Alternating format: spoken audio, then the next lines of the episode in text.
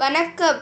நான் இன்னைக்கு சத்தி நாயனாருடைய வரலாற்றை சொல்ல போகிறேன் சத்தி நாயனார் சோழ நாட்டில் உள்ள வருஞ்செயரூரில் பிறந்தவர்.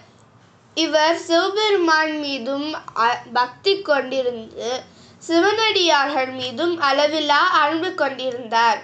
இதனாலேயே அவர் அடியார்களுடைய உள்ளமே இறைவன் வாழும் கோயில்னு கருதினார்.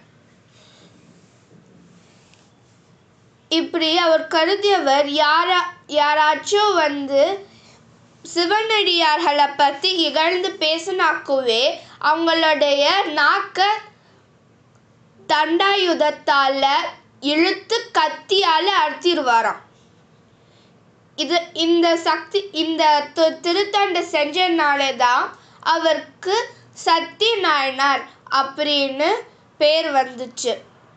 இதே மாதிரி அடியார் இதே மாதிரி தொண்டு புரிஞ்சு புரிஞ்சு